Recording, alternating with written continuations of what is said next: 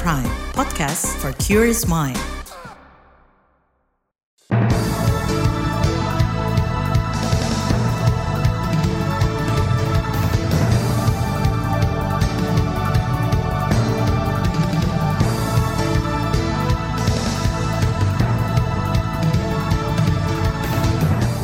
Selamat pagi saudara, berjumpa kembali melalui program Buletin Pagi edisi Selasa 19 September 2023. Saya Naomi Liandra.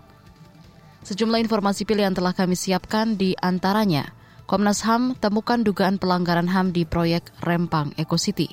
Harga minyak kita di sejumlah daerah melampaui harga eceran tertinggi. Enam provinsi rawan kebakaran hutan dan lahan. Inilah Buletin Pagi selengkapnya. Terbaru di Buletin Pagi. Pemerintah menargetkan pengosongan lahan untuk proyek Rempang Eco City di wilayah Pulau Rempang, Batam, Kepulauan Riau sebelum 28 September pekan depan. Masyarakat setempat menolak penggusuran. Kondisi ini dikhawatirkan meningkatkan ekskalasi konflik sosial. Komisi Nasional Hak Asasi Manusia Komnas HAM mendorong penghentian sementara proyek tersebut lantaran menimbulkan polemik. Apalagi ada temuan sejumlah indikasi pelanggaran HAM terhadap masyarakat setempat. Komisioner Mediasi Komnas HAM Prabianto Mukti Wibowo mengatakan salah satu bentuk indikasi pelanggaran HAM adalah intimidasi disertai kekerasan oleh tim terpadu yang terdiri dari TNI Polri dan pemerintah kota Batam kepada warga kan kita masih terus bekerja ya nanti sambil kita lihat perkembangannya. Memang kalau menurut PP Batam ada tenggat waktu tanggal 28 September ini. Tapi dari pengakuan para warga yang kita datangi kemarin mereka akan bertahan sampai titik darah penghabisan lah penggusuran paksa. Dan ini tentunya melanggar dari norma HAM yang berlaku. Samping itu juga telah terjadi intimidasi berupa kedatangan para petugas dari tim terpadu untuk memaksa masyarakat menandatangani persetujuan untuk relokasi. Komisioner Mediasi Komnas HAM Prabianto Mukti Wibowo menambahkan indikasi bentuk pelanggaran HAM lainnya yaitu penembakan gas air mata yang mengakibatkan sejumlah siswa mendapat perawatan medis. Komnas HAM menemukan selongsong gas air mata di dalam lingkungan sekolah. Temuan indikasi pelanggaran HAM oleh Komnas HAM ini memperkuat temuan hasil investigasi kelompok masyarakat sipil yang tergabung dalam Solidaritas Nasional untuk Rempang. Perwakilan koalisi dari LSM Kontras, Rozi Brilian, menyebut ada 20-an warga menjadi korban dugaan tindak represif aparat keamanan. Korban dari kelompok perempuan, anak, dan lansia mengalami trauma akibat konflik lahan ini. Dalam 11 itu, 10 merupakan murid, satu merupakan guru. Dan ini saya rasa juga sudah tersebar di uh, media juga begitu ya. Dan kemudian misalnya ada salah satu orang Pak Ridwan yang kemudian videonya tersebar di berbagai media sosial berlumuran darah. Pada saat itu kami juga mengalami uh, ditembak peluru karet gitu ya. Dan akhirnya mendapatkan 12 jahitan. Terakhir pun ketika kami turun ke Rempang, kami dapatkan informasi bahwa beliau dilarikan kembali ke rumah sakit gitu ya Perwakilan Koalisi Solidaritas Nasional untuk Rempang, Rosie Brilian, menambahkan berdasarkan investigasi pada kerusuhan Kamis 7 September itu, Koalisi Masyarakat menemukan adanya pengerahan personil keamanan dalam skala besar, yakni seribuan aparat saat pengukuran lahan untuk proyek strategis nasional Rempang Eco City.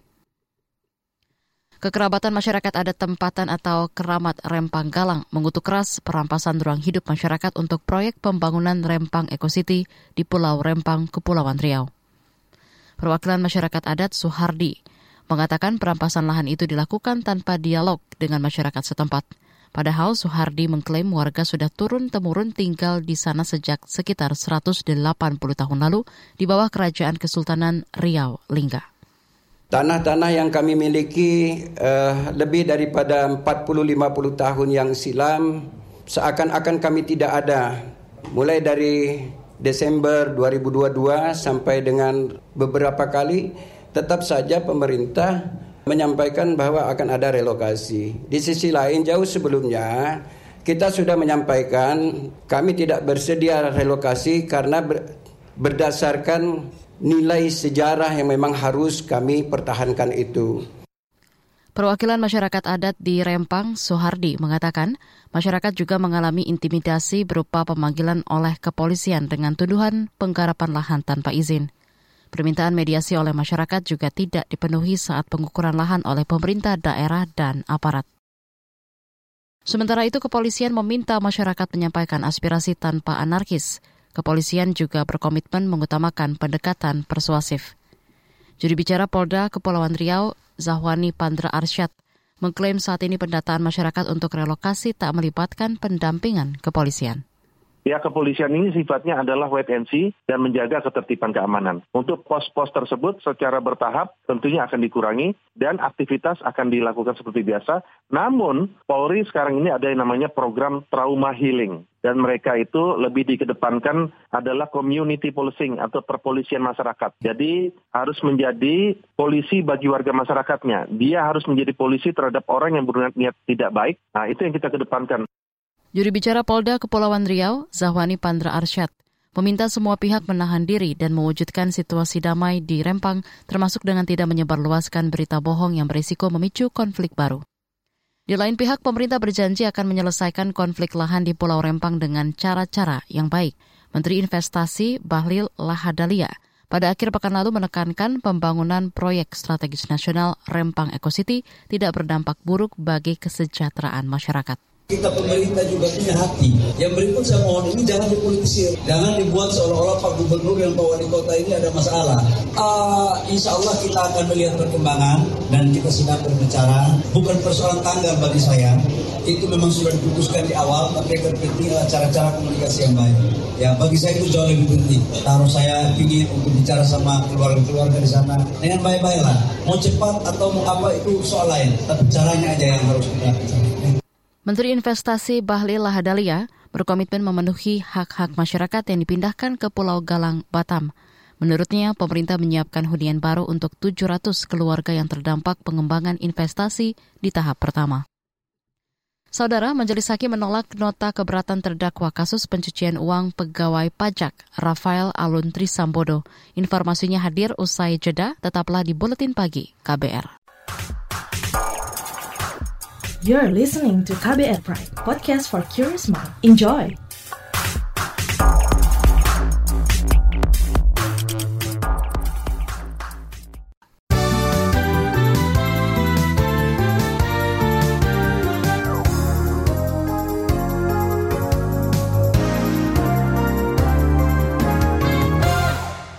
Anda sedang mendengarkan buletin pagi KBR. Otoritas Jasa Keuangan OJK akan meluncurkan bursa karbon atau catatan kepemilikan unit karbon pada 26 September pekan depan. Rencana Presiden Joko Widodo akan menghadiri acara peluncuran perdagangan karbon ini. Ketua Dewan Komisioner OJK, Mahendra Siregar, meminta skema perdagangan karbon harus bisa menyejahterakan warga di sentra karbon. Pada saat yang bersamaan, kita juga harus melihat bagaimana masyarakat, para pemangku kepentingan yang berada di sekitar wilayah tadi juga meningkat kesejahteraan pendapatannya, upayanya untuk mengatasi kemiskinan, meningkatkan pendidikan, kesejahteraan sosial, kesehatan, dan sebagainya. Itu tadi Ketua Dewan Komisioner OJK, Mahendra Siregar.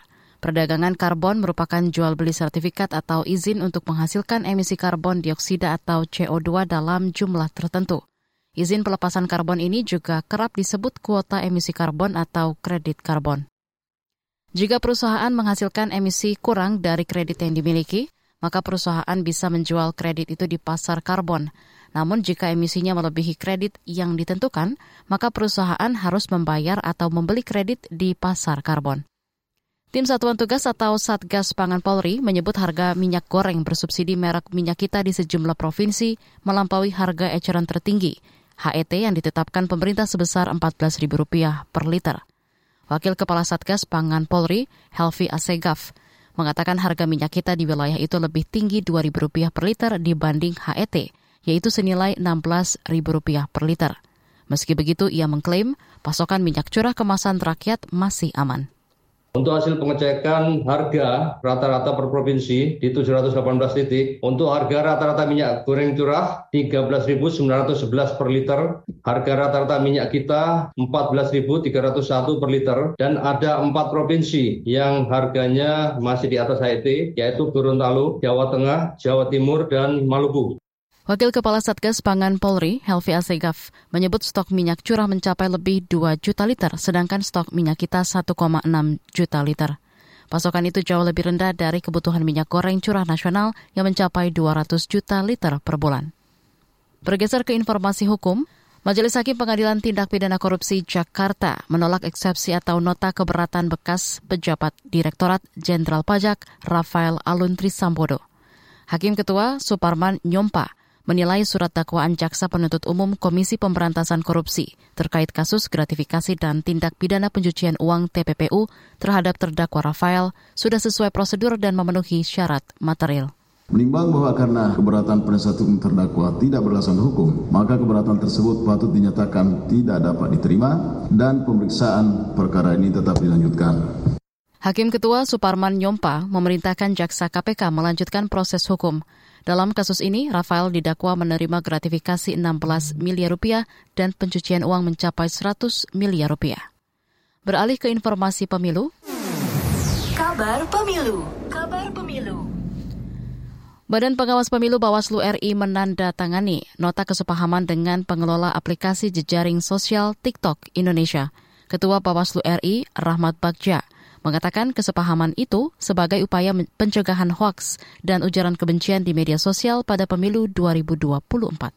Ini merupakan yang pertama kali bagi TikTok sepertinya ya untuk mewujudkan pemilu yang sehat, pemilu yang sehat itu tanpa hoax, tanpa fitnah, tanpa kemudian harus melakukan bullying terhadap orang atau siapa pun juga yang maju dalam kontestasi pemilihan umum. Semoga pemilu kita tetap trust dan tetap safe untuk 2024 ke depan. Ketua Bawaslu RI Rahmat Bagja berharap pengelola aplikasi TikTok Indonesia dapat menyajikan informasi dan konten edukasi pemilu bagi pemilih pemula. Beralih ke mancanegara, Saudara, ribuan pengunjuk rasa mendesak Presiden AS Joe Biden dan pemimpin dunia lainnya untuk menghentikan penggunaan bahan bakar fosil. Tuntutan itu disampaikan pada aksi Pekan Iklim di New York yang dimulai sejak akhir pekan lalu. Selain di Amerika, aksi mendorong penghentian pemasan global itu juga dilakukan masyarakat di Jerman, Inggris, dan di puluhan negara lain. Sebelumnya, Perserikatan Bangsa-Bangsa PBB memperingatkan kondisi pemanasan global yang semakin parah. Karena itu, harus ada upaya bersama penurunan drastis penggunaan listrik berbahan bakar batu bara pada 2030. Bergeser ke informasi olahraga. Pertandingan cabang sepak bola di turnamen Asian Games bakal dimulai hari ini di Hangzhou, China mulai hari ini. Tim sepak bola nasional Indonesia tidak diperkuat Ramadan Sananta karena tidak mendapat izin dari klub Persis Solo. Timnas U24 hanya diperkuat Titan Agung Bagus sebagai striker murni. Sedangkan mayoritas pemain mengisi posisi sayap atau penyerang kedua seperti Egi Maulana dan Ramai Rumakik. Dalam laga Asian Games kali ini, skuad Merah Putih masuk ke grup E bersama Korea Utara, Taiwan, dan Kirgistan. Laga pertama timnas akan berlangsung hari ini melawan Kirgistan. Sementara dari cabang bulu tangkis, Indonesia mengirim 10 pemain putra dan 10 pemain putri di Asian Games Hangzhou, China. Tim bulu tangkis Indonesia diperkuat ganda putra ranking satu dunia, Fajar Alfian, Muhammad Rian Ardianto. Ada juga juara Asia, Anthony Sinisuka Ginting, dan juara bertahan Asian Games, Jonathan Christie. Sementara tim putri akan diperkuat pasangan Apriani Rahayu, Siti Fadila Silva Ramadanti, serta nomor tunggal Gregoria Mariska Tunjung. Di bagian berikutnya kami hadirkan laporan khas KBR tentang sengkarut mahalnya harga beras. Informasinya hadir usai jeda tetaplah di Buletin Pagi KBR. You're listening to KBR Pride, podcast for curious mind. Enjoy!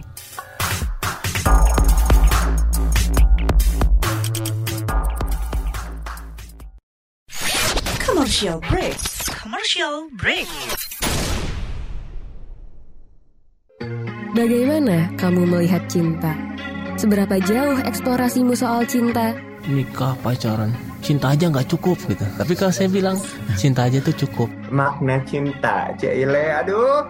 Pokoknya ketika bilang cinta itu gue cuma tahu kalau you fall in love with the person and the complete package of the person ya. Cinta itu bisa menyenangkan, tapi cinta itu kadang rumit. Tiap orang punya ragam cerita cintanya. Love Bus membebaskan kamu mendefinisikan dan mengalaminya. Tak ekspektasi itu ada kayak banting-banting meja, banting-banting piring gitu. Tapi gue ngerasa if I feel it, I need to say it. Dengarkan Love Bus di kbrprime.id, tersedia juga di platform mendengarkan podcast lainnya. Love Buzz membicarakan perkara yang tidak dibicarakan ketika berbicara perkara cinta.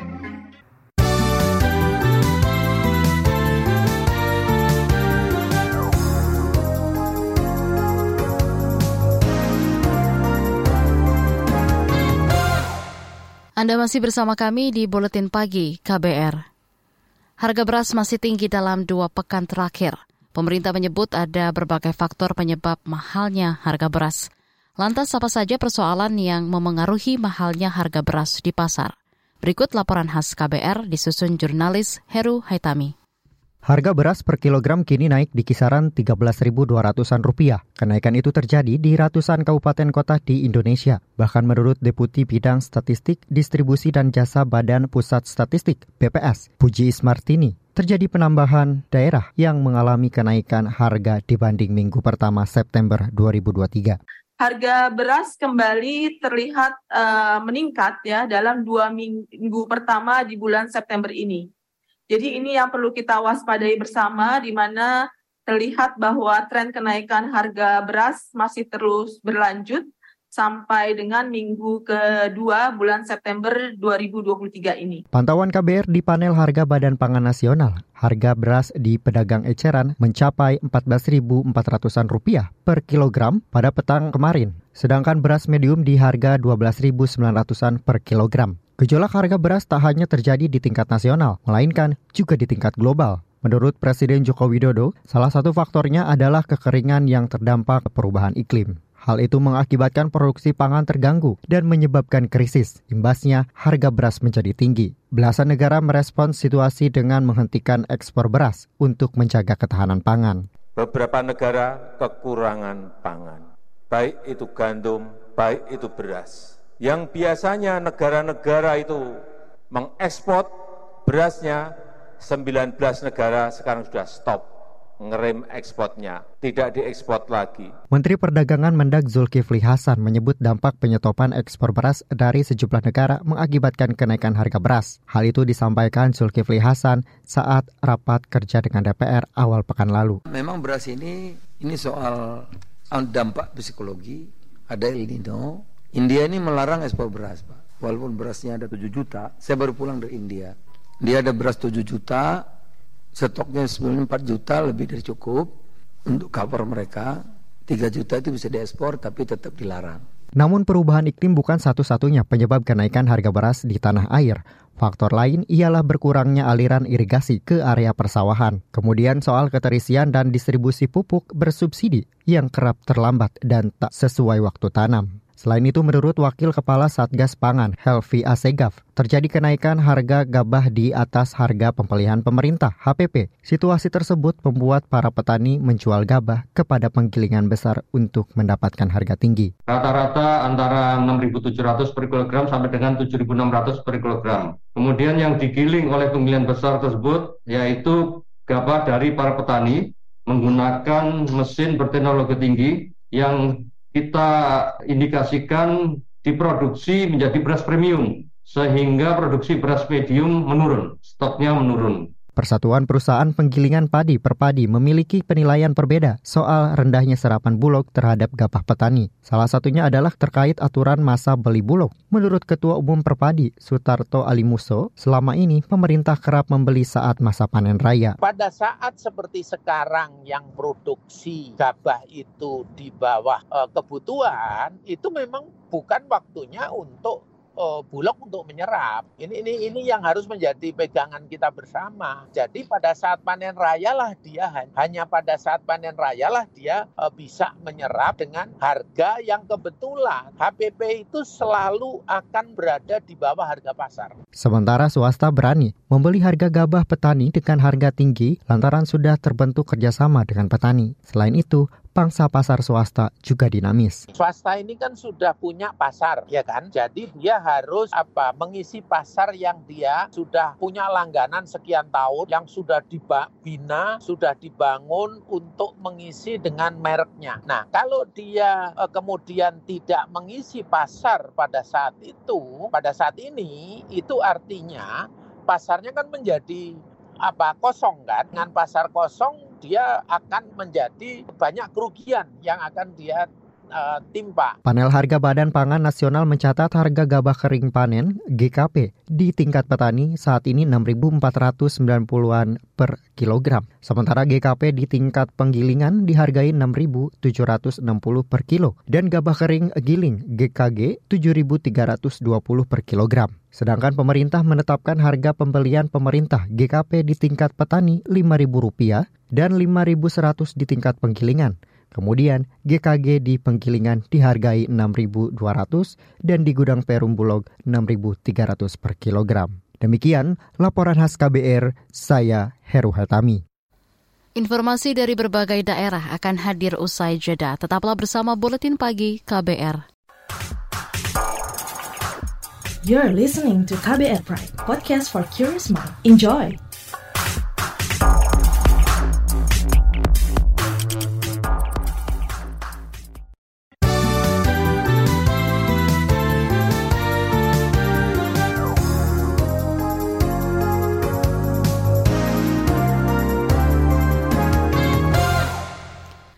Inilah bagian akhir buletin pagi KBR. Badan Nasional Penanggulangan Bencana BNPB menetapkan enam provinsi prioritas penanganan kebakaran hutan dan lahan Karhutla. Juri bicara BNPB Abdul Muhari memastikan titik panas di wilayah itu akan terus dipantau ketat. Pada saat ini Riau itu masih sangat terkendali. E, Jambi mulai naik, Sumatera Selatan sebenarnya masih cukup terkendali pada saat ini, tapi kita masih punya dua bulan ke depan yang harus diwaspadai, dan seterusnya Kalimantan Barat, Kalimantan Selatan, dan Kalimantan Tengah dibanding 2022 itu mulai mengalami kenaikan. Kita sekarang akan melihat minggu per minggu di enam provinsi prioritas ini, kalau misalkan dari minggu sekarang ada kenaikan dari minggu sebelumnya, kita akan langsung berkoordinasi dengan pemerintah e, daerah daerah setempat untuk bisa segera melakukan hal-hal pencegahan. Juri bicara BNPB Abdul Muhari menambahkan pada minggu ketiga September 2023 titik panas terbanyak terdapat di Sumatera Selatan. Di wilayah itu titik panas melonjak lebih 3.000 titik menjadi 7.600-an titik.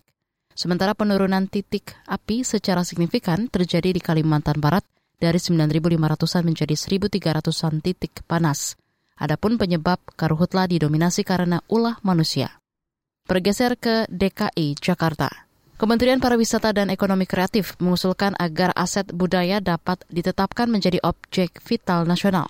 Usulan itu muncul setelah kasus kebakaran di Museum Nasional atau Museum Gajah di Jakarta.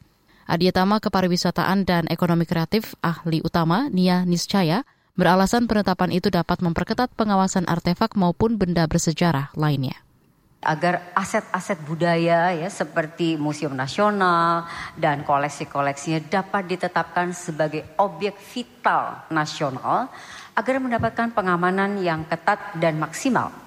Jadi ke depannya bukan hanya aset ekonomi dan pertahanan yang dapat menjadi objek vital nasional, tetapi juga aset budaya. Sebelumnya kebakaran di Museum Nasional atau Museum Gajah terjadi pada Sabtu akhir pekan lalu.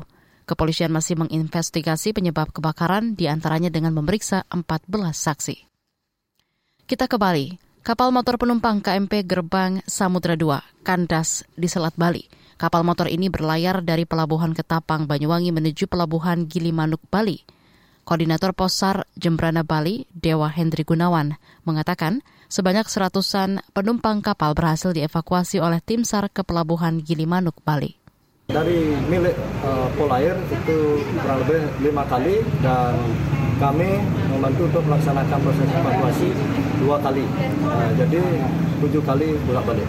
Baik untuk kendala mungkin di saat proses evakuasi dari naik ke kapal yang itu aja jadi kendala agak tinggi uh, untuk cuaca saat ini. Koordinator Pos SAR Jembrana Bali, Dewa Hendri Gunawan menambahkan KMP Gerbang Samudra II masih berada di lokasi kandas. Kapal tersebut berencana ditarik ke dermaga setelah air laut pasang. Saudara, informasi tadi menutup jumpa kita di Buletin Pagi hari ini. Pantau juga informasi terbaru melalui kabar baru situs kbr.id, Twitter kami di akun @beritaKBR, dan juga melalui podcast di alamat kbrprime.id. Saya Naomi Liandra bersama tim yang bertugas undur diri. Salam.